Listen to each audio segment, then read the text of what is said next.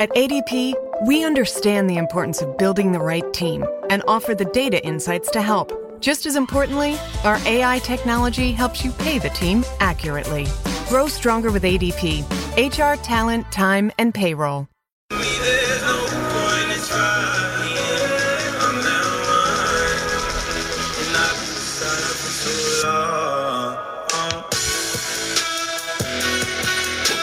Hey! What's up? Mile Higher homies. What is up, homies? How's we are back. Hanging? It is episode 7 today. 7 already. And we is talking about something really interesting. What are you doing? Super interesting today. Yeah, it is a super, super interesting case. And it's actually something that it was actually one of my first videos that I ever did. I think it was my first crime video, if I'm not mistaken.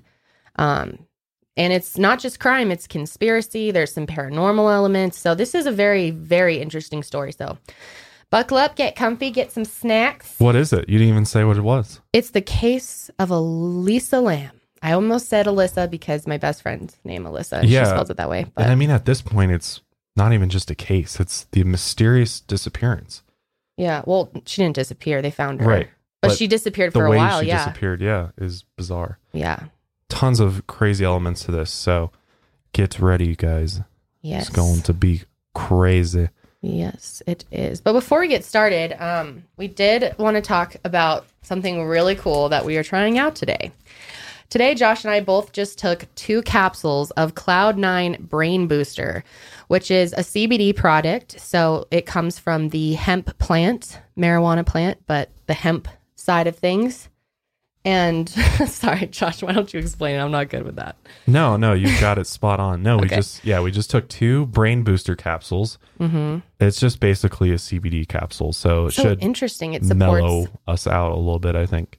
Well, it actually just... It's supposed to support your mind, memory, focus, stimulate. And brain clarity. It's actually like about mood, memory, motivation, energy, focus, learning, mental clarity, and cognitive ability. So this is a completely natural product. It's completely legal in all 50 states by legalmeds.com. Yes. And we have a link in the description. Yes. And there's a code, Kendall Rae, for free shipping. Yes. But you guys will have to see if we seem...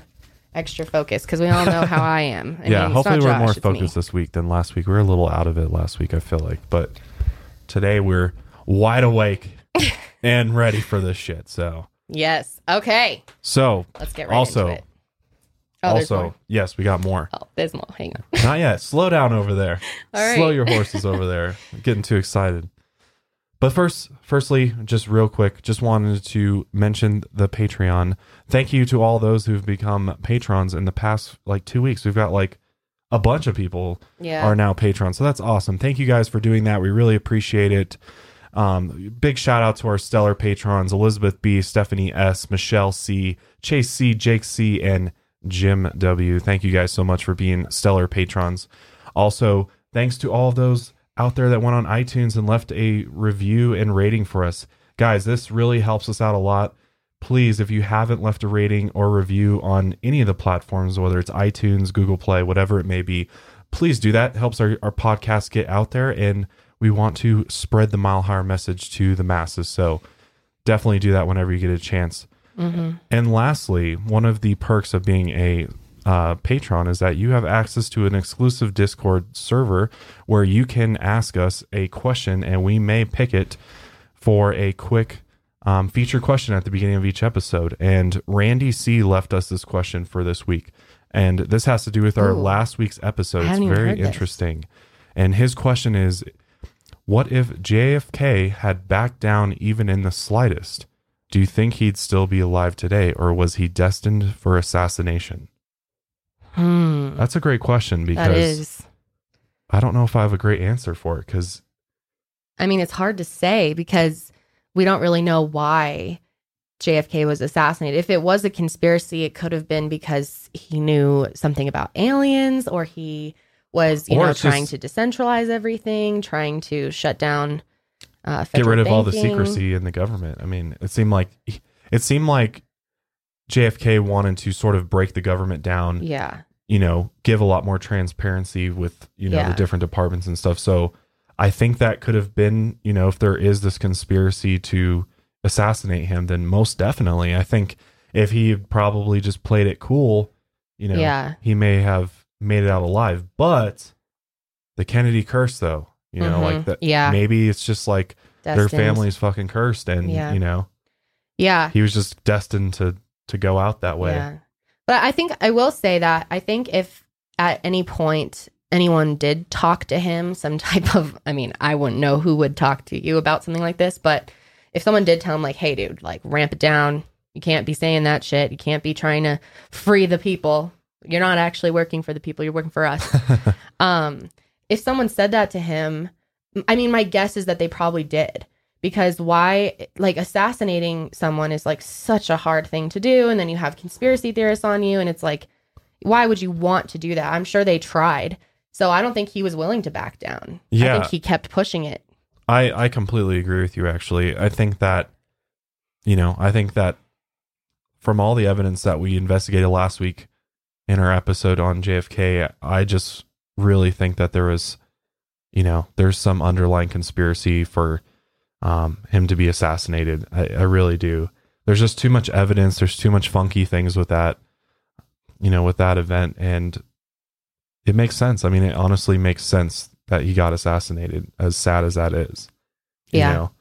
So it makes total sense to me. So yeah, I'm going to go with the answer of, you know, if he had backed down and kept his mouth shut and, you know, just kept the status quo and, you know, kind of kept things rolling and didn't speak out on all these different things that he did, I think there's a great chance that he could have been alive today. So yeah, crazy though. I think it's such a shame that he's not more celebrated in this country either. Like there's not a lot of celebration surrounding him. And I think it's really sad because he was really such a fighter for the people. He literally died for the cause. He's almost like MLK in a lot of ways. Oh, and they have a lot of similarities, I think. And especially, I mean, it's clearly the fact that they both were assassinated pretty much. So, yeah, you know, so it's sad that makes you wonder. Cause I mean, we really haven't had a president like him. No, since then. Close. I mean, you know, Obama came in preaching all this change and everything, and, you know, status quo kind of kept going. So, you know, it makes you wonder, but we won't go any further in that.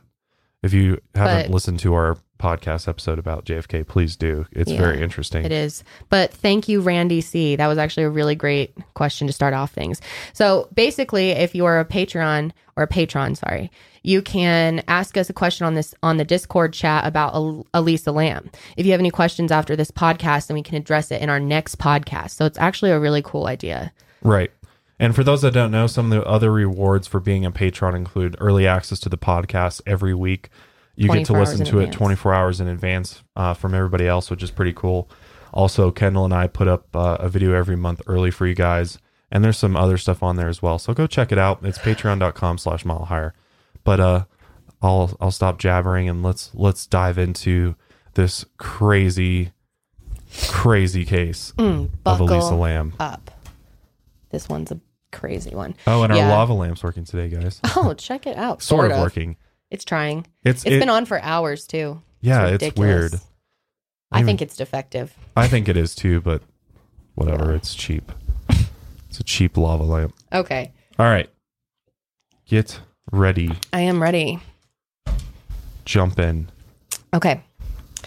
So first of all, Elisa Lam, if you do watch my video on it, it is only 12 minutes long. It was my first crime video, and it was a fucking mess. I actually just watched it just to see if I had missed anything when researching this again. And I was like, wow, I suck. Like, I was not good at this. I've gotten a lot better since then. So, yeah, this is going to be... There's probably going to be a lot of things in this that I didn't talk about or didn't explain well in that video. So don't feel like you've already heard the topic because there's so much more to it. My video was so basic. But anyway... So, Elisa Lam was a 21-year-old Canadian student at the University of British Columbia in Vancouver. She set out on a solo trip around the west coast of the United States on January 26th of 2013. Her intention was to visit San Diego and then work her way up through Los Angeles, Santa Cruz, and finally San Francisco. She wrote exclusively about her plans on social media sites such as Tumblr and Facebook, as well as her own blog. Elisa traveled alone, using trains and buses to move from one direction to the next. Is that? No, I just thought it was funny. You it said literally one direction. Says, one direction. Sorry, one destination to the next. I got 1D on the brain. Okay, I was watching Harry Styles videos today.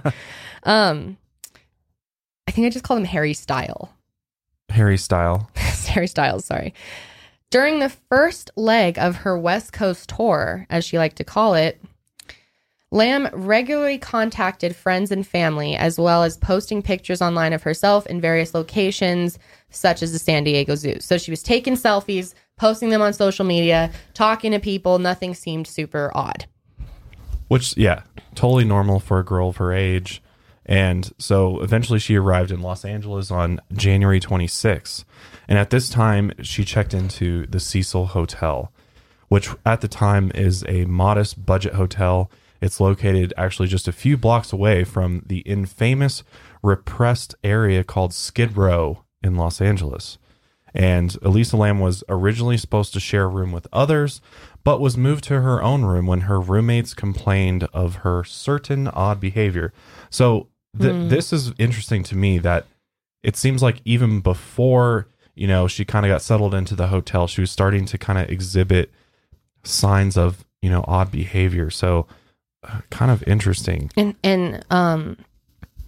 Okay, so she was 21 years old. Actually, that is very interesting. I just thought of this, but certain types of schizophrenia, or maybe most types of, or all schizophrenia cases.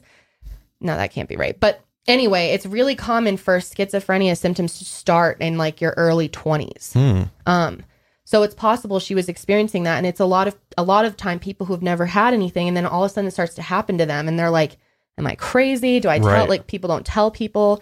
There's been cases of people that get that in college, and they just like run away. They leave the campus because they're like, they're confused. They get lost. So there's actually quite a bit of examples of that happening. I think that's kind of interesting to know. If she was having odd behavior, maybe it was something related to a mental illness. Yeah, we'll jump into that more too. But most definitely, I mean, the fact her friends specifically note that she's acting oddly is very interesting. So literally she checked in on the 26th, and then by January 31st, she straight up just fucking disappears, like just gone.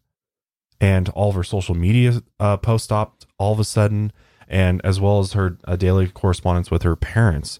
That ended completely as well. She was very close with her parents and kept in touch with them. So the fact that just ceased all of a sudden is very odd. And so a search for Elisa is organized, and her parents actually flew out to Los Angeles to help with the search efforts. And of course, her disappearance would be reported in the news, and yet there's no evidence that's found, and no one is sure of what happened to her. And the police were called, and they did an entire search of the hotel from top to bottom, as well as the roof. And I mean, they combed this place over. They went into all the places that they possibly could. And they actually even used dogs to help try to find her, but they were unable to pick up any trail of Elisa, and nothing was found after their search. It seemed like literally she had just stepped off the face of the planet. Like, she's just gone, like, without a trace, just completely no idea where she is. And they only came up with a few minor clues from the search and interviews with the hotel staff. And according to the hotel staff, they reported that Lam had been alone that day, but seemingly in good spirits. And she visited a nearby bookstore, and the bookstore employee claims that Lam came in shopping there, and that she had been lively and very friendly. And so clearly it seemed like there was nothing out of the ordinary going on with her. She seemed like just, you know, her normal happy self. And other than those few leads that they were able to gather, there's literally nothing else. That's like the worst type of case too. And it's just like, there's not even a trace of anything. That's the worst. And I mean, that's probably the hardest case for police too. Cause when, you know, you have nothing to go off of, you're literally stuck, you know, you're at a dead end. And I mean, what can you do really besides like start asking people, did you see her? Did you see her? And like putting posters up and stuff like that's basically all you can do. So that's why traveling alone as a 21-year-old woman is really hard. I know some people do it, but it's like you have to be so like vigilant and checking in with people, and you know it's easy for something to happen to people when they're alone. Yeah, especially women. Yeah, exactly. So because of the lack of evidence that was found, law enforcement was desperate for more clues and information and began posting flyers around the area, imploring people to come forward with the missing woman's whereabouts. At this time, the Cecil Hotel brought forward what would be the first bizarre piece of the puzzle and one of the weirdest unsolved deaths in recent memory. And dude, it's weird. In the form of an odd, creepy piece of elevator surveillance footage, which seems to be the last time anyone saw Elisa alive. And this footage is so weird. Are we going to dub it in? Yeah, we'll dub it in for you guys so you guys can watch it. We're going to watch it on our computers and we'll comment and try to explain exactly what's going on, what we're seeing, so that you guys that are listening out there can have an idea of, you know, if you haven't seen this elevator footage, you can hopefully have an idea of what is contained within this surveillance footage. So I'll go ahead and play it here and we'll try to explain what's going on here. It's pretty bizarre. So the elevator footage is, of course, kind of grainy, and the brightness. Yeah. It's pretty grainy. Kind of, I mean, I guess it's an old hotel, so. All right, so starting it now. So Elisa looks like she hops in. She crouches down, starts pressing buttons at the top, but different numbers. She starts pressing all the numbers and then presses close and gets in. And she just waits, stands there. And now what's weird is the elevator door is not shutting. There's no one blocking it. So she's like, why isn't the door shutting? But then that is weird. That's so then weird. She jumps forward, lurches forward into the hallway, looks both directions as if she's like making sure someone's not chasing her, following her, is coming after her. And then she quickly hops back inside and the door still remains completely open. Right. So that's odd in itself. One thing I wanted to mention real quick is describe what she's wearing. So Elisa's looks like she's wearing like black men's gym shorts. I mean, they could be women's shorts, but they look kind of big for women's shorts. I feel like they're kind of long. They go like down to her knees. I thought it was a skirt. Maybe no, that's what people thought, but it's actually gym shorts, which is interesting. Yeah, they're black gym shorts. She's got a red hoodie and gray T-shirt on. Yeah, when I was researching this, I was like, whoa, because there is this misconception is that she's wearing a skirt, but if you look, that's what I thought. If you look, it clearly is gym shorts. Like, okay, that's clearly shorts. Gym shorts. Look and at like some flip flops. But what's weird to me is she comes in not panicked, right? And then, and if you were trying to get away from someone, why would you press all the buttons? And then, what's also weird or important to know is I think it's possible that the elevator got jammed or stuck or had a malfunction because she pressed all of the buttons. Yeah, that's possible. Okay, so anyway, so pokes her head out. Now she's hiding. So then she comes into the corner of the elevator, away from the door, and is hiding, almost like she's waiting to jump out and scare someone. Then she looks out again, cautiously, looks out into the hallway to the right, and she looks like she's just looking for something, looking for someone. She stands there, still standing there. Steps halfway out. Looks the other way. She's like looking down the hallway, and then she jumps out like all of a sudden, like in 2 feet, and then puts her feet out, puts her feet together, steps back in, almost like foxtrot steps. Weird. She starts doing these weird things. She's just in the hallway right now, just standing outside of the elevator. Elevator door still wide open, no sign of shutting. She like puts her arms up over her head. Yeah. She's just standing there. She's kind of out of the view of the camera. What are you doing, dude? And just standing there. And how come the elevator doors aren't shutting? So then she puts her hands were over her head, almost like she was like waiting for police to arrest her or something. Like it was like a hands up type position. And she goes back in, presses all of the buttons this time. Or it almost looks like she's pressing certain ones, honestly. In a pattern. But I think she's pretty much got them all. Look, she's like has all of them lit up. Yeah. Yeah. And then she steps out again. Maybe she was like trying to get the elevator to work. That's why she was like fucking with the buttons. But look at her hands. And then she starts doing this weird thing with her hand. Yeah.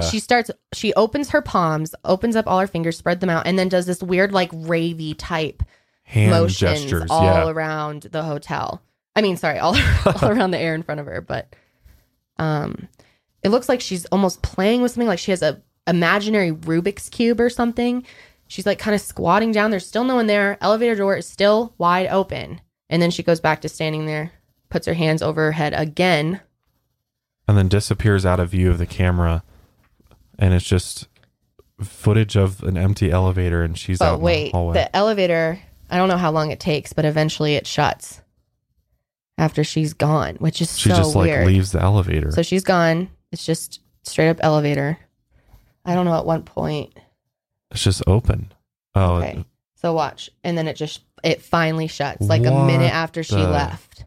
That's what's so weird is like. What the hell? And then it, I think, slams open again. What the hell? Bizarre. What is going on? Sorry, guys. It's hard to like talk about a visual on a podcast, but. And then the door then it opens again and no one's there, so no one pressed the button unless she pressed it, and then I don't know. But there's no sign of her, and then it just shuts again, like quickly though. Before it stayed open for so long, and the buttons still look like they're kind of pushed in. They're all lit up still. I don't know, man. This looks so bizarre though, because I don't know. Doesn't this look kind of like ghostly a little bit? Like what? Yeah. Then it opens again. No one's there again. Oh, but it's on a different floor now. It's on a different floor. So it went down. Yeah, because one of the buttons. Oh, yes. She went down one floor. It went down one floor. But she's not in it. Okay. Wow. So sorry for those that are listening. I'm sure that's not the funnest to listen to a video in your car or something or wherever you are. But hopefully we gave a good commentary. So, yeah, this footage is literally the last time anyone saw her alive as far as we know. Yeah. That was it. That was like the last known footage of her before she disappeared. And if she hadn't have done all that weird shit with her hands and pressed all the buttons, and there was like the creepy element of it not shutting, I would think it was just her hiding from someone in the hotel. I mean, she has men's shorts on, so it's kind of like maybe she was with a man and put his shorts on and left.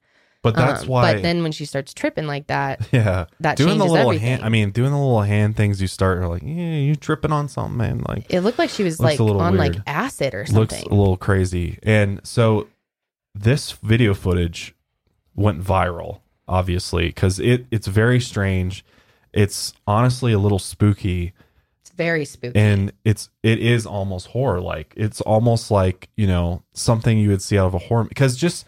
Her facial expressions, the fact that she hops out, kind of looks scared, then hides in the corner, and then gets out and does these weird hand gestures. It's very, very bizarre.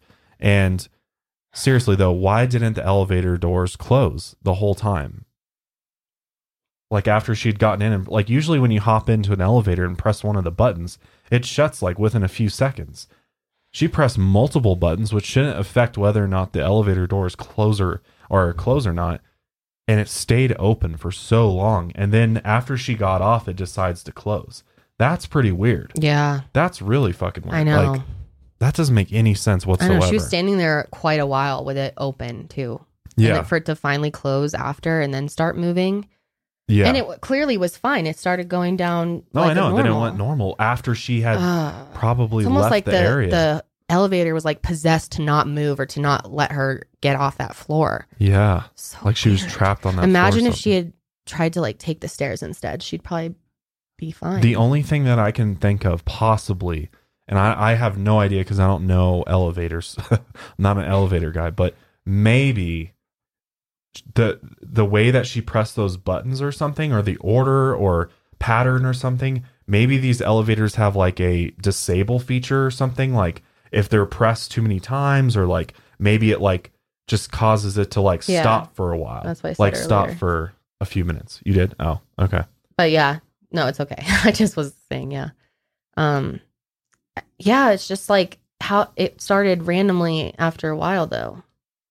No, that's what I'm saying is like maybe it does like a minute. You know how like other devices and stuff, if you press a bunch of buttons like your computer or something, it kind of locks up for like a minute, and you have to just wait for it to kind of unlock itself before you can start using it again. Okay, you see what I'm saying? Yeah. So maybe the way she pressed the buttons or the pattern she pressed it in is like some sort of like disable feature or lock feature. But wouldn't the hotel say that though? The reason, like, why didn't the hotel say, well, the reason the elevator stopped is because we have it set up for this, whatever. You can't tell from the video. How would they know? The video footage is too grainy to really see what buttons she pushed. You could easily see what buttons she pushed. They're lit up. I could see them. No, but what exact? Like, I'm saying that maybe do 1, 2, B parking garage. Like, there's a certain code to it. Why? There could be. That's what I'm saying. Or maybe she pressed. But a code for a minute delay? I don't know. Maybe. You never know. Like, maybe they would. That's what I'm saying. I could see a code for completely stopping it. But I don't know. I mean, what do I know? I'm not a fucking I don't know. Maybe expert. There's like a certain code that like the elevator technicians press to like disable it temporarily or something. I don't know. It's just a thought. Okay. Just a thought. Okay. So due to her mysterious disappearance, a lot of theories have made the rounds. Yes. Obviously, because when there's an unsolved anything, the theories internet pop up. Detectives get to work like me. One theory was that she was trying to escape from some unseen pursuer, whether real or not.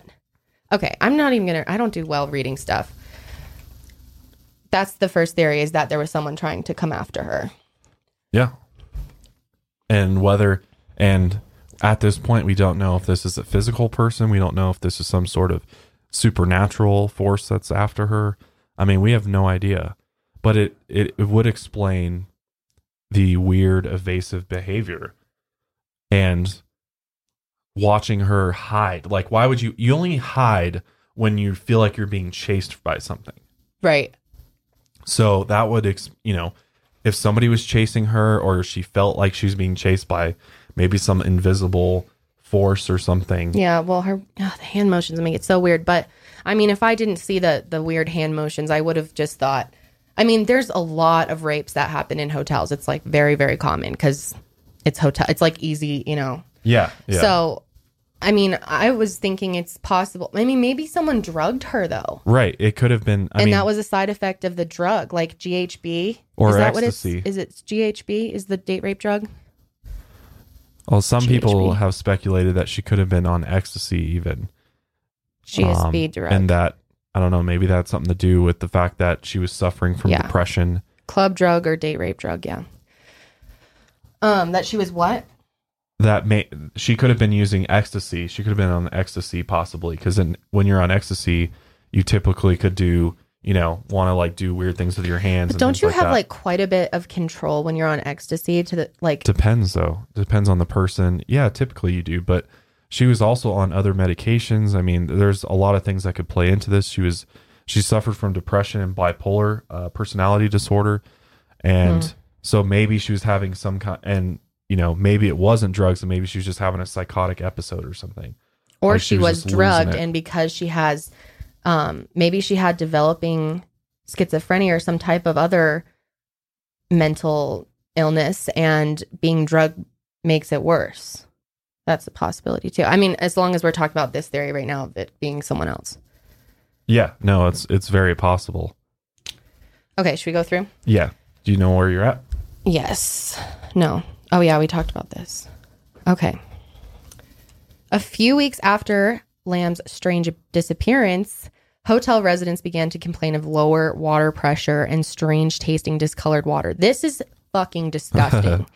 So there was time people would turn on their faucets and it was black water. For like a few seconds, yeah. And then it would run clear. But so I guess we haven't even explained what happened. We're getting there. So the water pressure was low and on February 19th, 2013... So this is a few weeks later after she disappeared. That's what's crazy about this is that she's been gone for a few weeks. Okay. So people had already seen the footage, right? When she was still not found. So people were running with all these theories before they found her. That's why we just talked about the footage. So the workers some hotel worker, I think it was like a custodian or something, was sent to go check on the water tank since so many guests were calling down like, yo, my water is black. Tastes nasty as fuck. Yeah.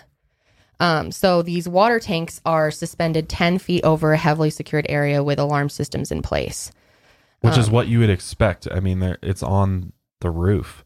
Yeah. And usually you can't get roof access to a hotel. It's usually locked doors or security systems. Because people can jump off. Right. People can do crimes up there. So it would make sense that no one would have access to this area. If you've seen How to Get Away with Murder, there's a water tank murder in that. Oh, yeah. But anyway, one of the water tanks was opened. I'm surprised no one had even gone up there. What the hell? They did. The police went up there. But why was the tank open then? No, they opened the tank. It was closed. The tank was closed. It wasn't open when it was found when they went up there. It says when the water tanks were opened. When one of the sorry. This is why it's hard to have me read things. I don't even read things in my videos because I'm so dyslexic. It's so hard to read. Okay. So inside of one of the water tanks, they found the waterlogged corpse of Elisa Lam. It was found nearly 3 weeks after she had mysteriously disappeared. So just floating face down in one of these water tanks that people have been drinking out of, that have been showering out of. 3 weeks. I guess it would take, because I was like, well, maybe, why did it take so long for them to realize the water pressure's back? You would think that if you had a body floating in a tank, there would be some sign, or maybe the maintenance would check the tanks more often, or why was it like weeks at a time? That, how about the fact that someone went missing from their hotel and they didn't do a full check? Like procedure would be to do a full check of the whole place, right, and check the tanks on the initial search. But the reason why is that these tanks are almost impossible to get to. I'll show you later. Like there's a picture. If you scroll down. We'll put the picture up for you, but if you look at these water tanks, it doesn't look like it's easy to get to or easy to open. These are big, really big water tanks, really heavy, solid metal tanks. Yeah, dude, there's no way I could open that. And she was just found completely nude, covered in some sand-like substance. Sand-like substance? Yeah. I didn't even know that part. With her clothes and belongings bobbing around. Her clothes and belongings were in the tank with her in this nasty, murky water. And she'd been in the tank for a couple weeks, just decomposing. So that would explain, until the body starts decomposing, you probably wouldn't necessarily notice a change in the water color or pressure. It would take some time for that to happen. So I guess it kind of makes sense. But again, your point of, why the hell, when they did a search of the roof, did they not think, maybe somebody could have hopped in one of these water tanks, or maybe that'd be a place to stash a body? Yeah. Because it doesn't look like there's much else going on up on the roof. So the fact that they didn't check it. But I guess the reason why is why would anybody be able to get there other than the maintenance crew? Yeah. Because the rooftop was pretty well secured and had a bunch of alarm systems, and none of them had gone off. There was no record of an alarm being tripped or anything on the roof. So that's really odd. And the tank is in a very difficult to reach spot, and there's no ladder at the scene. How the hell did she climb up there? Dude, oh my God. There's no ladder. There's no prints. Maybe that's nothing. Why they didn't think to check, because it would be fucking impossible to get. It would be nearly impossible to get up in by there yourself. But still, someone could have put her in there, so right. They still should have checked. Notice how these crazy cases normally involve shitty police work. Yeah. Just saying. Yeah. Pretty. Yeah. You're very right. There's so many cases where all this weird shit happens, and the police do an absolutely dismal job at investigating it. Yeah. It's crazy. Yeah. Because Elisa Lam was a fairly small, average sized woman. She was 5.5 feet, 120 pounds. So somehow, when she was possibly either drugged or having a psychotic episode, hauled her ass up to the tank, got undressed, and then jumped into the tank with all of her stuff. How does that happen? That doesn't make any sense. Mm-mm. It just, how do you do this? This is interesting though. So the Cecil's like chief maintenance guy or engineer, Pedro Tovar, noted that there are only 4 ways to get onto the roof. There's 3 fire escapes, which you can get to via the interior doors and 1 staircase from the 14th floor. However, an alarm will sound if someone attempts to open the door to the roof if it is not deactivated first, something that typically only hotel employees would be able to do. If the alarm sounds, it is audible to the front desk as well as the 14th and 15th floors. Assuming one could get onto the roof undetected, Tovar said that you would first have to climb up to the platform the tank sits on, then squeeze between them and the other plumbing equipment. There you would need to find another ladder. So it's multiple platforms to even get to the tank. You'd have to have another ladder, which you could use to climb onto one of the 4 tanks. And each of the tank lids is heavy metal, which you'd have to be able to open before you could even get inside. So clearly this is probably why there's so much speculation and questions about how did she end up in this tank? Because how the hell does a small woman like her somehow manage to climb up on these tanks, open a heavy ass metal lid, open it up enough so she can hop in and take her clothes off at some point? Yeah. Why would she strip down? And who would? And then close the heavy ass door to lock herself in to drown. If this was a suicide or accidental drowning, that's how it would have to be done. Mm. And again, like you just said, why would you take your clothes off if you were just going to kill yourself, and drown yourself? Well, and I would like to point out there's a lot of people that think that she killed herself on purpose, and I think it's very hard to kill yourself by drowning. I think it's actually impossible. I'm pretty sure I've heard that. It's almost impossible to drown yourself. Well, it's not impossible if you like jump in a tank like this and shut the lid on yourself. Yeah. If you put up but it's impossible to like get underwater and like. Well, yeah, it's impossible to like just like keep yourself underwater without something forcing you to be underwater. It's very difficult. It's impossible to kill yourself by holding your breath above whatever. It'd be because you would need some sort of force holding you under, because your natural reaction is like to tiredness or something, or like you'd have to be like stranded impaired in sea or something, or on major drugs. It's just, I'm just noting it's a weird way to commit suicide, right? Out of all the like you could drug yourself or if this is what she wanted to do, would commit suicide, why not just jump off of the roof? Yeah. Totally. Why not go onto the roof and then just jump off and then call it good? And, if it's really suicide. Yeah, it seems very. That's why I just don't believe the suicide theory, because it's just so odd. That's the weirdest way I would have ever heard. I don't know. Yeah, it's extremely weird. And so the police, they find the body in the tanks. And again, they go back to the elevator footage and they begin to scrutinize it further.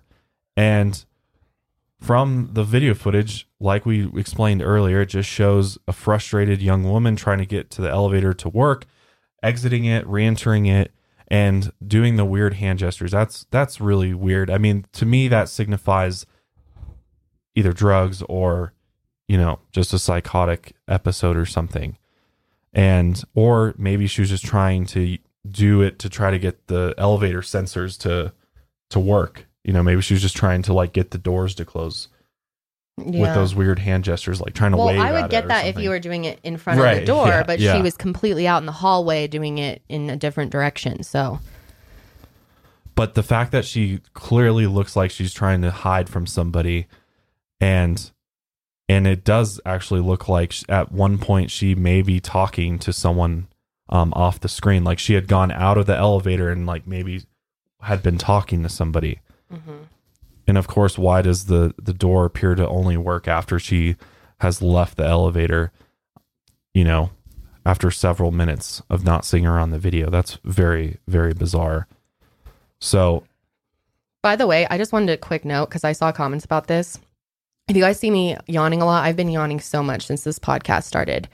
I think it's an anxiety thing for me, because not that I have anxiety right now, but I get nervous talking about these cases. I get really into it and I yawn. I don't know. I've always had that problem. A yawn is never enough. So just wanted to point that out, because I didn't. Some people were like, Kendall looks bored. Kendall looks tired.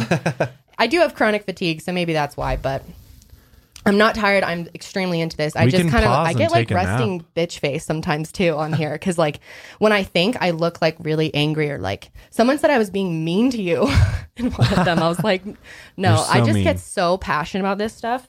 Oh, look. Oh, wow. I am broken out in a full rash right now on my chest. This happens every single time I get passionate about anything.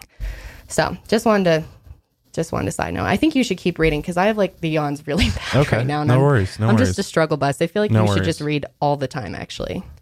Sure thing. It's fine. I'm a good reader.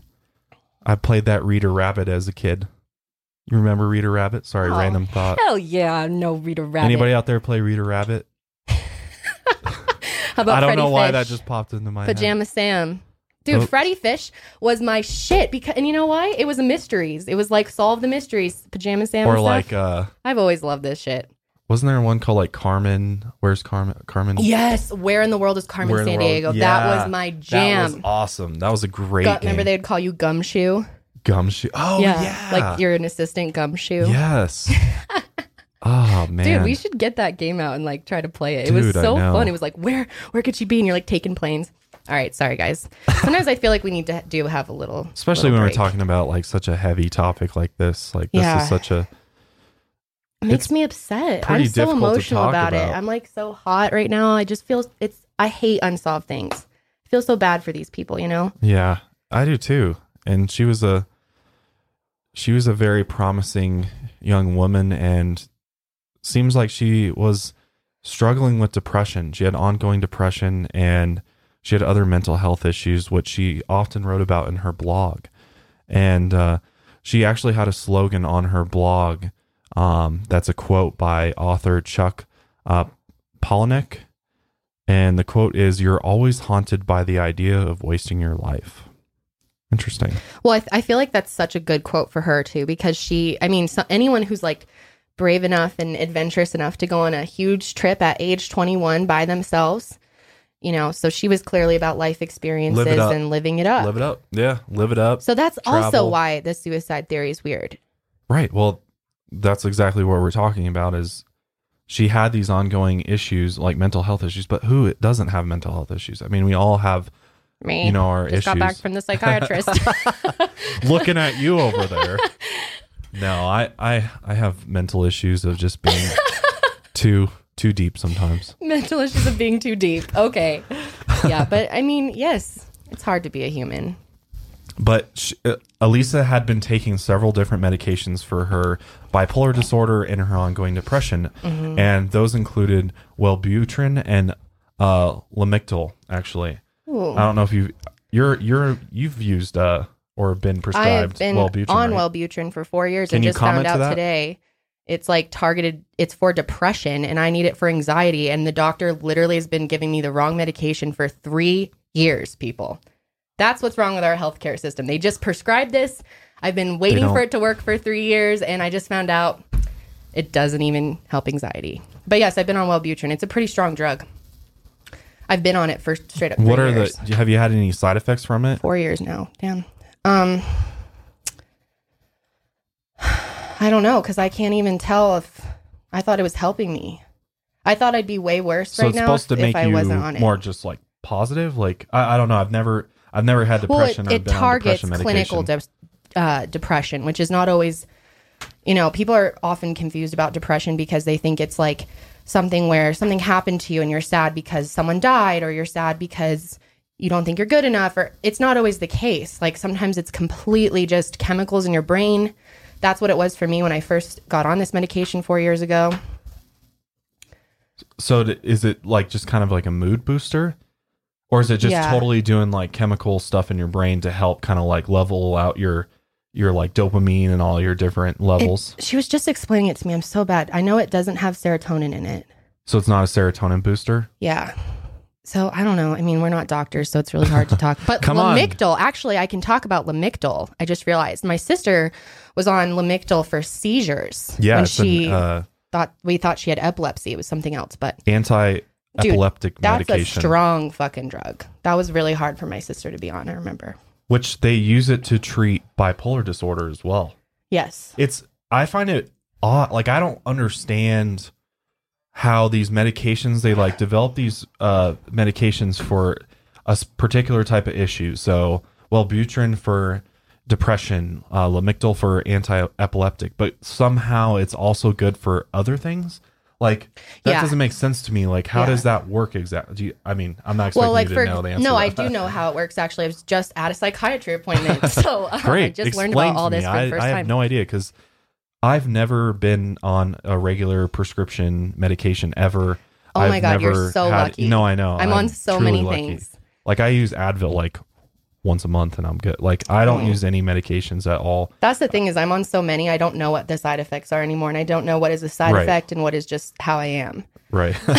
But what was the other one you were just asking about? No, I was asking about how they develop a medication for, so like Lamictal, they develop it for epilepsy, but then it's also somehow good for bipolar disorder. Yeah, it's the same with Vyvanse. It's a medication for ADHD, but it's also it's used for binge eating patients. And it just Prozac seems like two sides of like the spectrum. Like, yeah, how? Like, what's going on? How does that help? Yeah, I don't know. And it's something, I don't know. I think it's because it's changing your brain. It must be the brain chemistry. It has effects of it. Yeah. You know, so like Prozac also is used to treat bulimia. Yeah. So, yeah. Huh. Yeah, there's all kinds of drugs that are used in multiple different ways. But anyway, those aren't like extremely out of the ordinary, I guess. No, it's pretty, I mean, it's not like, you know, it's not like she was on like schizophrenia medication or something. I mean, I don't even know what medication you'd use for that, but I don't either. But as far as we know, it seems like Elisa had been coping well for the most part. And at one point she claims that she had a relapse. But we don't really know exactly what that relapse is or what she's talking about when she said that. And this is coming from her blog. And her blog also offers other clues to her mental condition. Her tone does seem to fluctuate wildly from happy and outgoing to depressed, sulky, and self-deprecating, depending on the day, and sometimes even within the same post, which is not totally out of the ordinary for somebody with bipolar disorder. So, you know, nothing that really raises, you know, eyebrows there. But apparently she mentions having been raped at one point. And apparently this was maybe something that contributed to her depression. I mean... Oh, completely. I mean, obviously... I wouldn't ever say a name, but I have someone very close to me that has been raped. And it changed like her whole life. Like, she's still struggling years later. So absolutely that can really change things for you. So yeah, I mean, that would definitely... I mean, I can't even imagine what that would be like and... you know, how you'd feel after that, but I can imagine you would most definitely be very depressed. Very, yeah. So the idea or the theory is that, you know, this depression and mental instability had spiraled into a full-blown bipolar disorder and psychosis. And this was this is what ended up causing Elisa to kill herself. And she just was in this, you know, fit of rage and just kind of lost her mind. And this is one of the theories. Yeah. That, you know, she may have decided to just kill herself, and odd way to kill yourself. But it's possible. We don't know, but it's possible. I just think that's so, so bizarre. Because why not jump? If you want to like drown, jump off a bridge or something. Sorry, it sounds really weird to talk about suicide this way. But it just feels very... unlikely to me that she would have chosen that way to do that. Although all of these things does make sense for someone who was struggling with suicidal thoughts. So at the same time, if it was a different way, I would go with this theory a lot more. The suicide. If she jumped off or drugged herself or something. So She obviously had mental health issues. She was battling depression, and her hotel roommates had complained that she was acting strange. But there's not necessarily any red flags or markers that would stand out to indicate that she was suicidal through her blog posts, her contact with her friends and family. So it seems like it would have been very shocking and surprising if she had committed suicide, because her family were like, we would have never saw that coming. And who on vacation? I mean, if you were going to, there are people that go away when they're going to kill themselves. That's actually super common, going to a hotel to do it. But it's not as common to do it like on a huge trip all across California that you've planned. If you're going to do something like that, you go and, right away. You don't like go on a vacation. Right. You wouldn't, you're happy on vacation. You're happy when you're traveling. Unless she randomly had some sort of psychotic episode, just lost her shit and just did a crazy thing and commit suicide. But again, going back, how did she get in the tank? Why, if she got to the roof, why would she just jump off? Why would she choose to like drown herself inside this water tank? How'd she get into it physically? Too many, questions around that to really make me believe that it was, suicide. But it's possible that she may have been under the influence of some sort of drug other than the drugs she was taking for her mental condition. So it's possible. But this theory is literally been debunked because the toxicology reports that that they did when they did the autopsy turned up no signs of drugs or alcohol in the system. And she had no history of drug or alcohol abuse to begin with. So that's pretty much X'd right there. So can drugs like leave your body though after 3 weeks? I mean, or like that's the thing is like depending on the drug. Mm-hmm. I mean, I don't know how drugs would how your body would deal with drugs in your system post-mortem. Like once you're gone, how does your body system? I think your body system keeps going for a little bit. Like it takes a little while for it, so it's possible for. I remember reading about this before, and I think it's at least like a day, 24 hours, maybe 4. It's a little while after you're dead that your body, your systems kind of keep going. Like you keep going, even though you're gone. So I think it is possible that she may have had some sort of date rape drug or something along those lines in her system. Yeah. And by the time, she was decomposing in a tank for 3 weeks. I really think it could have been GHB, because I remember reading somewhere that can leave your system and that after 3 weeks you may not be able to detect it. I remember listening to a whole guy on a podcast or something talking about this that was like an expert on this case. So I think there's a good chance of that. And if she was already suffering from other mental issues, or she was just raped, maybe it would cause you to act like that or have a weird reaction with GHB. Yeah. It's totally possible. And to make matters even more crazy and almost sinister in a way is that the autopsy report for her body, it took 4 months, and there were tons. So let me back up a little bit. We're going to talk briefly about just how bad the police did at this. And just, it seems like missed things everywhere. The autopsy report took 4 months to complete, and there were tons of delays before the report was finally released. 4 months? Yeah.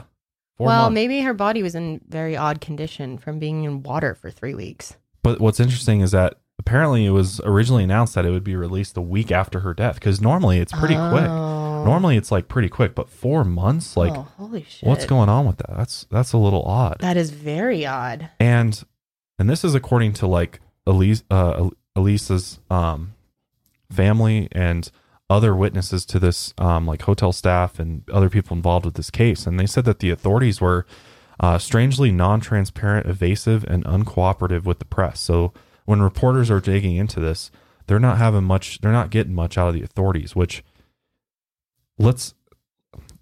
I guess I'll just go out and come out and say it.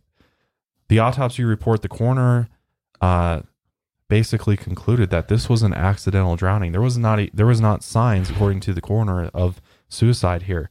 They ruled this. The official ruling of this case is that she just accidentally drowned. Drowned? How can they even say that when yeah. she was in a water tank? If she was found in a pool, yeah, maybe drowning makes sense. But why the hell was she in the tank in the beginning? That's what they concluded. Yeah.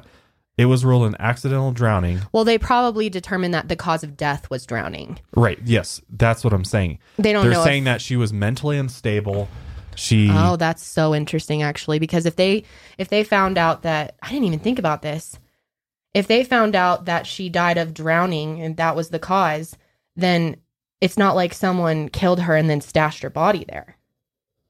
And there was no other report of how she died. That's what's interesting is that how would somebody like kill her and there not be any traces of anything else other than she just drowned and naked? I mean, and she was hiding in the video. So I'm sorry. The police concluded that it was suicide due to accidental drowning.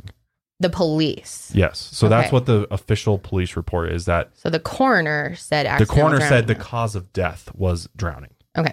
That makes sense. That's what they said. Okay. But the overall, it was suicide. She was unstable. She lost her shit.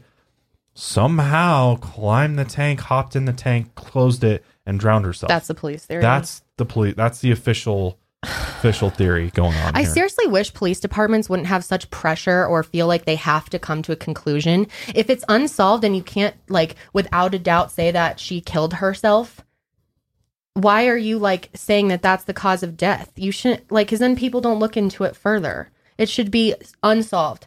Why isn't that more common? It's like police departments just want to wrap it up, of course, put a bow on it, and be done. Right. No more pressure, no more questions. That's how, if you're a detective working on this case, the goal is to close that case as fast as possible. Plus, they have tons of other cases they're working on. So the idea is to move through the cases as fast as possible. Basically, there's not enough resources. There's not enough detectives to really spend the time. Like they need like one person that's dedicated to this that is going to explore every option, but they don't do that. Well, did her family hire a private detective? I actually don't know that. I know that I'll look it up. They actually brought about a lawsuit against the Cecil Hotel for wrongful death. They're trying to sue the Cecil Hotel. I'll blame them, dude. If I was staying in that hotel, I would have sued the fuck out of them for the water. Ew, dude, I would rage. I would. Oh my God. I wonder if all the guests had to be notified, like, of everyone who stayed there for the past 3 weeks. Do you think they had to call and, like, say, yo, so this is kind of awkward, but there was a dead body in the water tank the whole time you were here, and you were drinking water that was with her body. Had a decomposing body in it. That's disgusting. My God, it makes me want to throw up. But I come back. I mean, it is odd that it took 4 months for them to come up with. It was a suicide due to accidental drowning, basically. She killed herself by drowning in this tank. It took 4 months for the authorities to come up with that answer. To me, that seems like something they should have been able to figure out, like, straight off the bat after they, like, within a week after discovering her. If that was the, you know, conclusion they were going to come to with this case. Like, why did it take 4 months to figure that out? And why were they so, you know, sketchy about answering questions around her death and just being odd? I can't even, like, that would make sense if there was some, like, conspiracy angle or, like, someone who would, you know, but that doesn't, like, why would the police cover up? I don't know. This is so confusing. All right. So now getting to some of the residents that were there that were interviewed. So apparently these residents were on the 4th floor of the Cecil Hotel, where Elisa had actually been staying. And they claimed that the police had not once interviewed them while the investigation was taking place. And this seems to be a kind of a trend with investigations, that police aren't interviewing everybody that could have seen something, known something, could have. They just, it's like. Yeah. Well, maybe they want to, you know, like I said, wrap it up real quick, and like having someone else's input throws them off and sends throws them a wrench for a different, into everything. Yeah. So that's why there is a conspiracy around this case, that maybe there's a cover up going on with the police somehow. I mean, I don't know. I don't know if there's enough evidence to go that far to say that the police somehow were involved with this and then covered it up. But it is very odd that it took this long to figure out the cause of death and everything. Very odd. And actually, so this case is so popular and the footage went viral. So obviously all the amateur, you know, web sleuths out there, you know, took a stab at it, and people have analyzed this video, and some have pointed out that the original full video may have been secretly replaced with a shorter version, missing a minute of footage. Yeah, I did see a lot about this. Yeah, and that some parts may have been slowed down or changed in some way. Yeah. And apparently you can see in the video there's a time jump, which is odd. So that would indicate that the video was altered in some way. Yeah. And I think people have like sped it up to like the right timing. And that's because like in my video, I had footage of the door closing really quickly. And that was like what people believe is the real footage, that maybe the elevator doors were like slamming and opening, which looks a little more paranormal. Yeah. Yeah. Maybe this was all about like the Cecil Hotel and like bad press for them, because this is a haunted hotel, and maybe they were trying to shake that reputation. They're like, oh, fuck, someone else died here, because we'll get more into all the weird things that happened there. But yeah, actually, we'll dive in that here in a sec. But I wanted to bring this up, too, because this is really bizarre. Apparently, and I looked everywhere for this, but apparently there's another piece of hotel surveillance footage. Which I would assume the police have, so maybe they still possess this, but apparently some people have seen footage that appears to show Elisa entering the building with two men under mysterious circumstances. And I couldn't find it, otherwise I would definitely show you guys, but apparently there is surveillance footage of her entering the hotel with two men, and this is backed up by police detective Tennell. He described the footage saying, "We did see her come in with two gentlemen. She had, they had a box and gave it to her. And then they went up into... she went upstairs into her elevator. Right. And we never saw them again." So they gave her a box and then took off. Yeah. Ooh, interesting. Maybe they gave her some type of drug. Like she bought something to have like an experience. Like she was like, "I'm here in California. Like there's easier access to certain drugs I want to try." And she like hooked up with these guys and they gave her something in a box. It's possible. Because I mean, the only way that this makes sense is that she had some crazy drug. Yeah. Like, I don't even know what drug it would be. Because I mean, maybe she was all into blogging. I don't know. No. Or like maybe it was like salvia or something. I think it was, if she did it, I'm sure it was to like have a psychedelic experience, and like especially when she was doing that with her hands.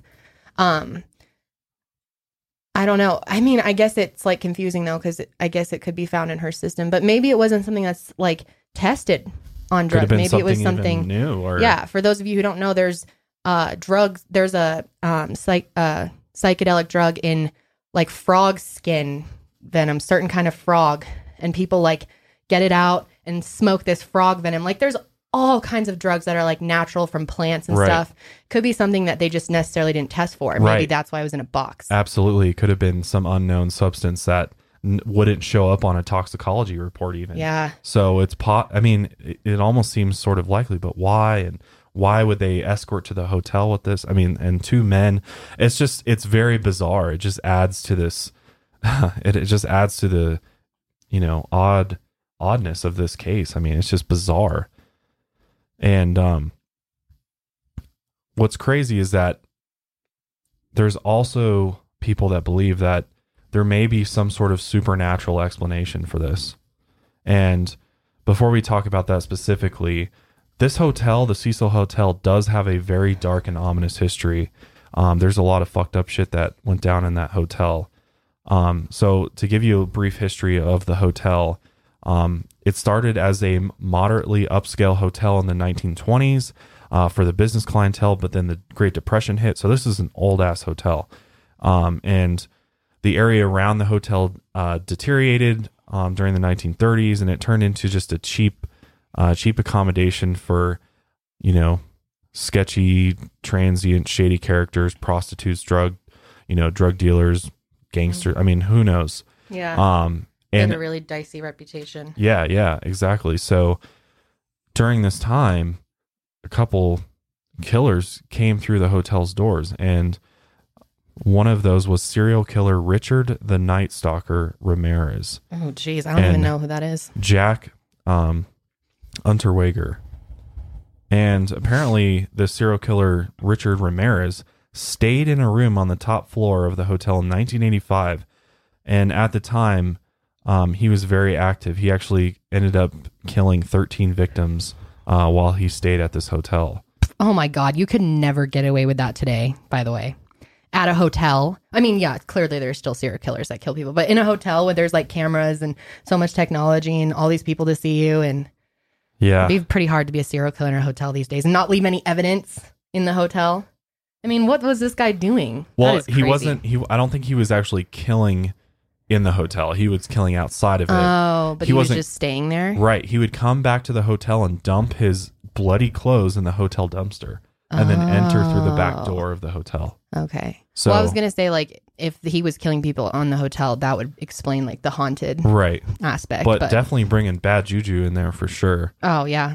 And then this other guy is this Austrian serial killer, Unterweger, and he went on a murderous rampage across several countries killing prostitutes, and he also stayed at the Cecil Hotel in 1991.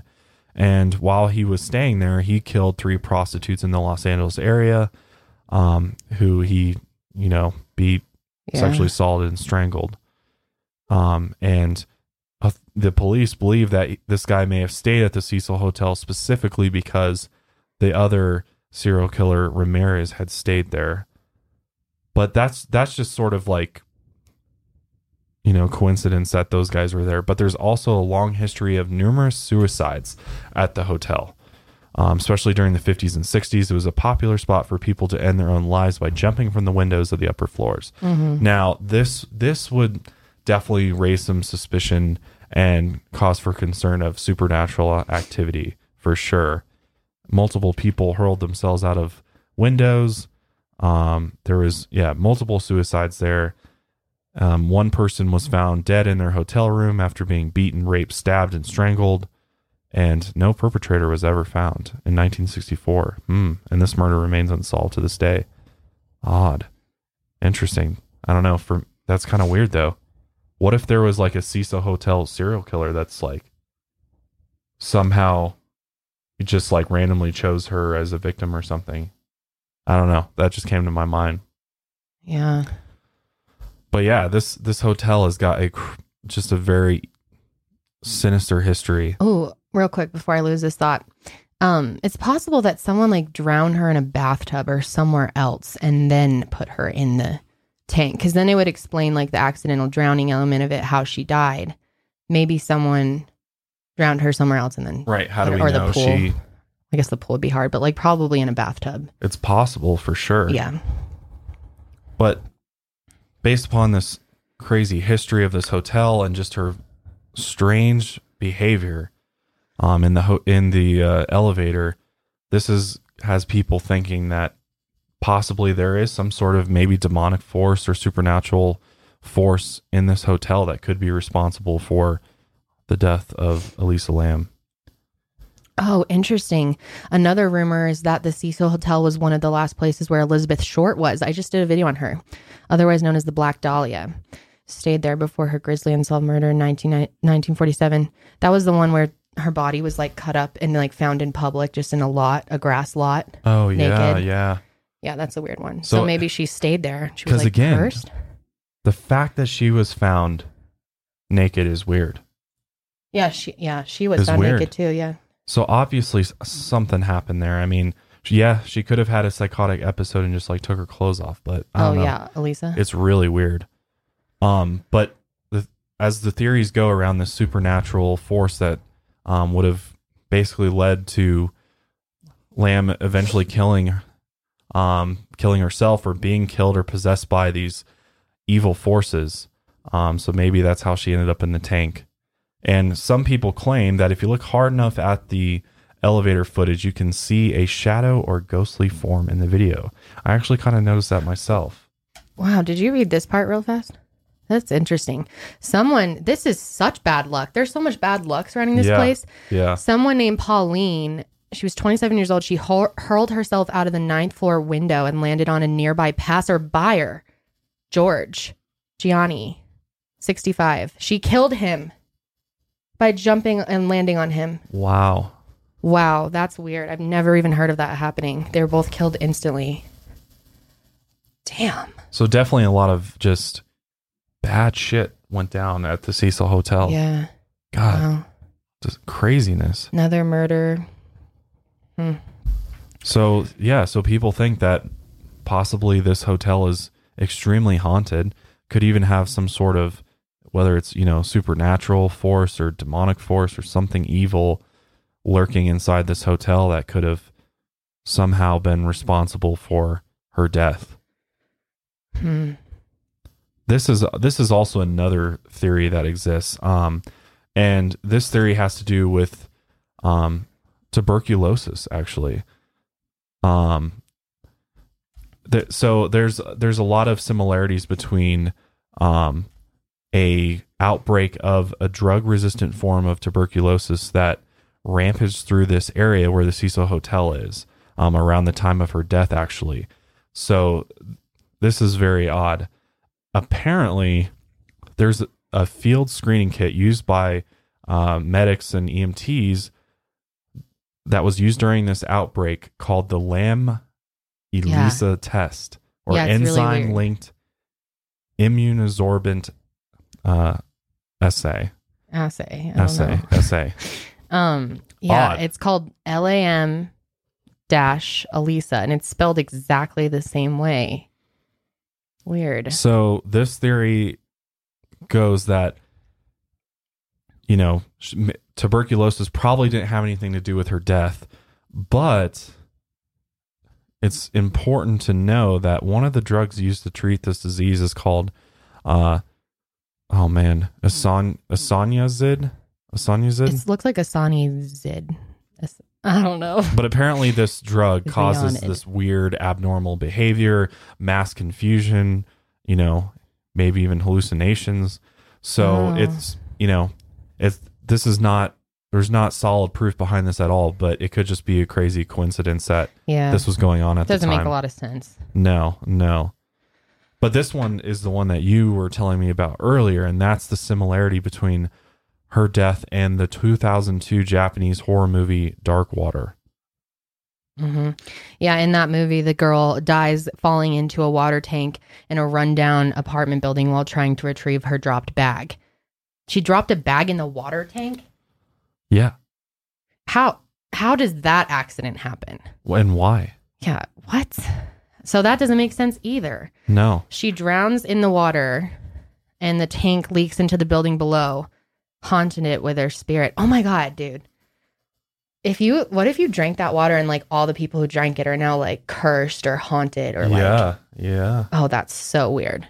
Oh God. Ew. So fucking disgusting. Oh God. Yeah. So that's what happened in the movie. The movie saw an American remake in 2005. Jennifer Call, whatever. I don't know who these people are. But, the American version adds further weirdness to the coincidence because of the two characters' names. In the film, one of the characters named Dahlia, like the Black Dahlia, and another is named Cecilia, similar to the name Cecil Hotel. That's odd, and that might just be coincidence, but that is bizarre. Dahlia and Cecilia. And these movies had scenes of malfunctioning elevator doors. Well, Dahlia and Cecilia were super popular names back then, though. Yeah, so I'm saying that it's just coincidence. Yeah, but it is weird.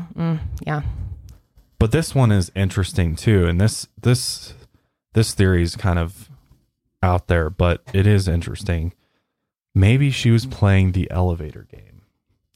Yes, that's a big theory. That's because what everyone on the internet thinks. People have studied and just scrutinized and picked apart the elevator footage. And I don't know how you could see this, but apparently the sequence of buttons that she pushes in the elevator seems to be 14, 10, 7, 4, B, and block hold button. Well, okay, so there is some weirdness to that, I guess. The fact that that's the order, but that is also, that makes sense. It's a row of three numbers. So 14, 10, 7, 4, B, block and hold would make sense. She just went down in a line. Right. So I don't know if that was like purposely planned, like she was like entering a code, or if she just happened to like, you know. Right. Again, just coincidence, probably. But this is, you know, these are theories pulled from forums and web sleuths and, you know, people that really, really went all in on this case. And yeah, this game's supposed to be a South Korean game. And I think the rules of the game, you have to be in an empty building though. Like you have to be the only one there. So I don't even know. Yeah. But apparently if you press the buttons a certain way or in a certain order and follow the set of rules according to the game, you would be able to travel to different dimensions or something. That's really crazy and weird. So maybe she was like seeing something. Maybe if there really is a paranormal element to this, when she was like looking, like doing this, maybe she was feeling something or yeah, or hallucinating. She could have even been hallucinating something. Yeah, maybe she had a plan to like take this weird drug and then try this weird game. I don't know. It seems weird. Yeah, apparently there's some Bible correlation between some Bible verses based upon the numbers that she pushed. I don't know. I don't think there's too much to really talk about this. It seems let's like read them. It's interesting. I don't know a lot about the Bible, so I'm always interested to hear a verse. So apparently with this Bible correlation theory, supposedly the numbers correspond to John chapter 4 and then verse 7, 10 and 14. And they read as follows according to the New King James Version Bible. So John chapter 4, verse 7 says, "A woman from Samaria came to draw water. Jesus said to her, 'Give me a drink,' for his disciples had gone away into the city to buy food." John chapter 4, verse 10 says, "Jesus answered and said to her, 'If you knew the gift of God and who it is who says to you, give me a drink, you would have asked him and he would have given you living water.'" John chapter 4 verse 14 says, "But whoever drinks of the water that I shall give him will never thirst, but the water that I shall give him will become in him a fountain of water springing up into everlasting life." I mean, I get the water like correlation. I think that's about all the correlation is, other than, I mean, I guess they're kind of saying like maybe she's like, I don't know, maybe I don't know. I really don't understand the correlation with this one, but it's a strange coincidence. That seems coincidence. Like a huge stretch. Yeah. Was she even religious? Do we even know if she was like super religious?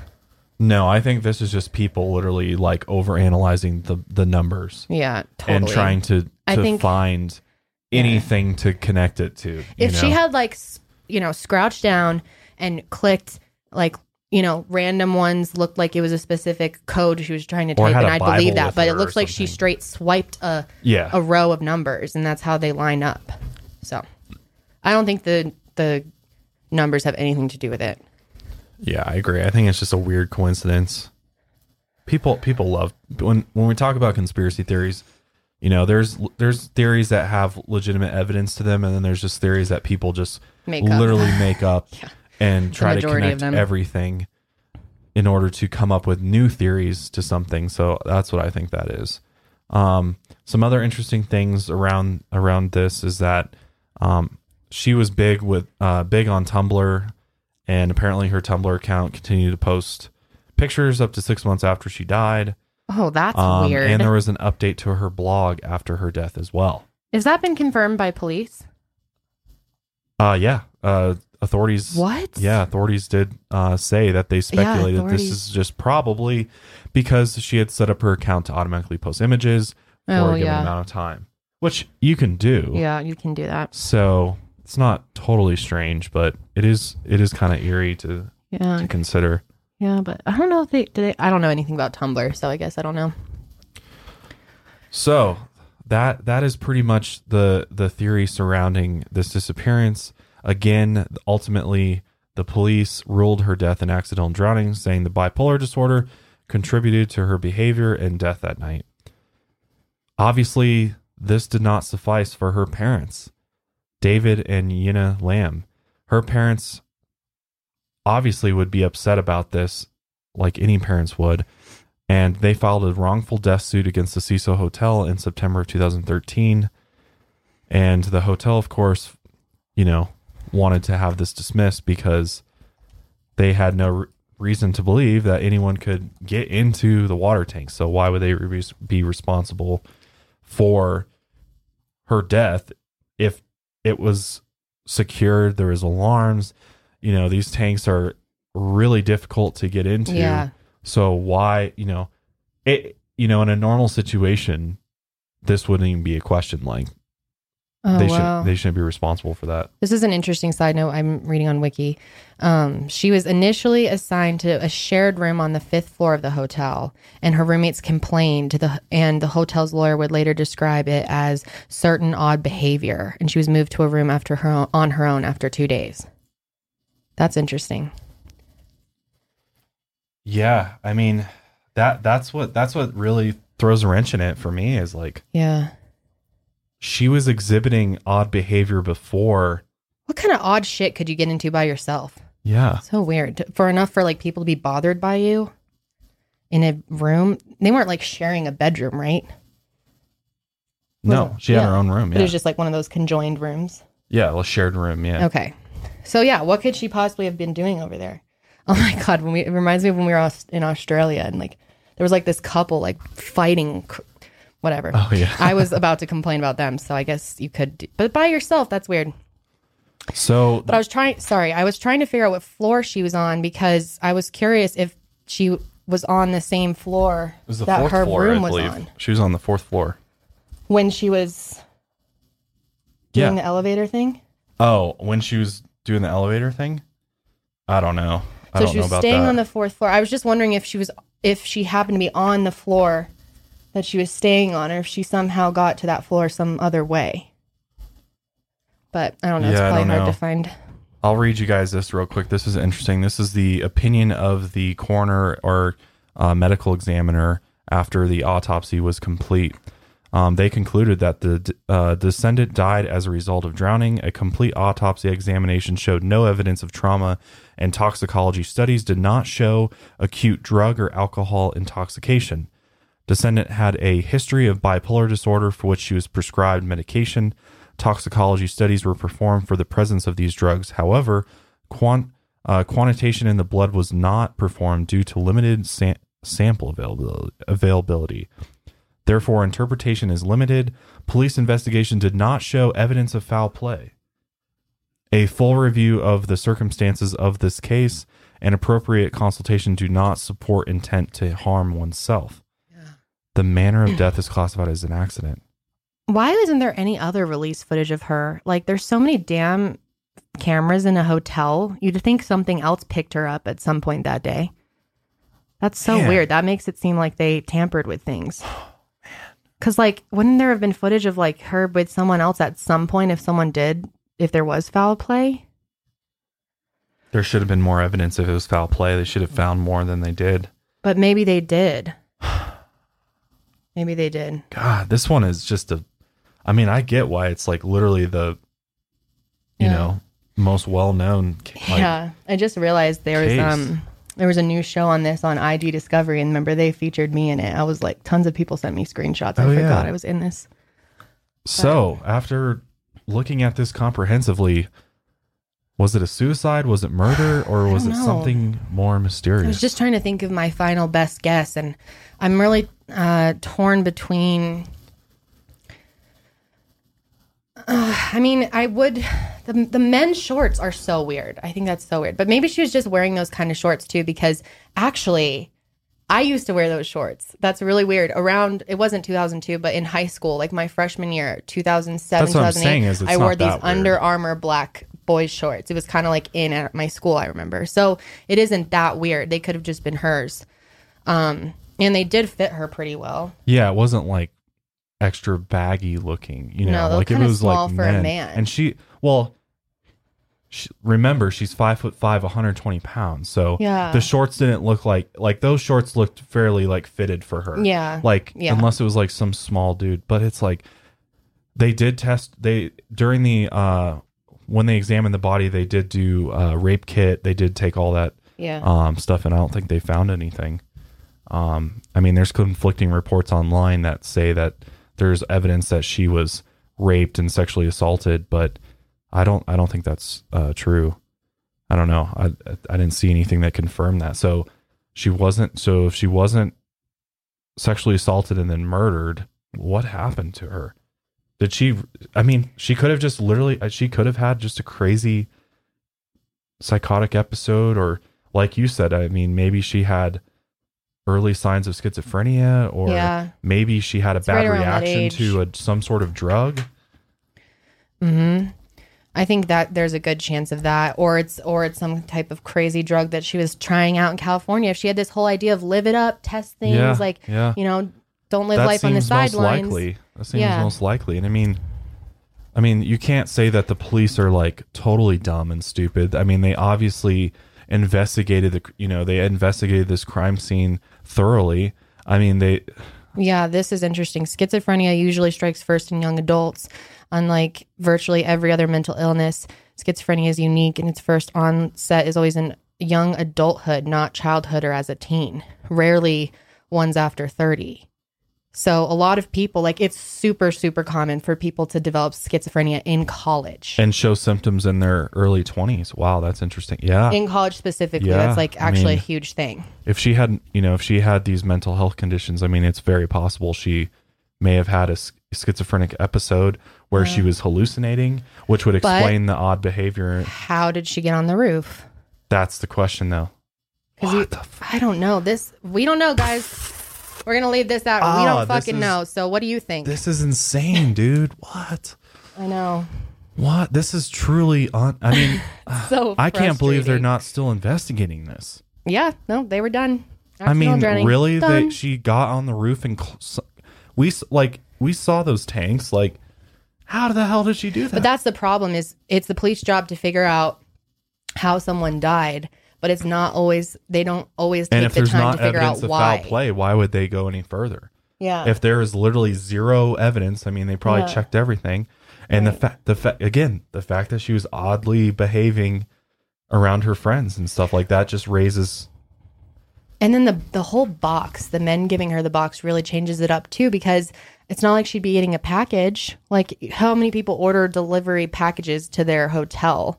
That's kind of odd. Maybe it was just a it probably would have been noted that it was drug. Like a package delivery person, a mail person, UPS, something. They probably would have said she was given a package by some UPS dudes. But it was just like two random dudes that they don't know who they are. So that's why it makes me think drugs. It's possible. So I think maybe she was suffering from schizophrenia. That's what the rest of the behavior was, or really bad bipolar disorder. And she took something else and had a complete psychotic episode. But then I can't explain why she got on the roof, how she got in the water tank, or how she opened the door to the roof. I don't know. That doesn't make sense. I don't know. There's no answers. And what the hell with the elevator and stuff? That's weird.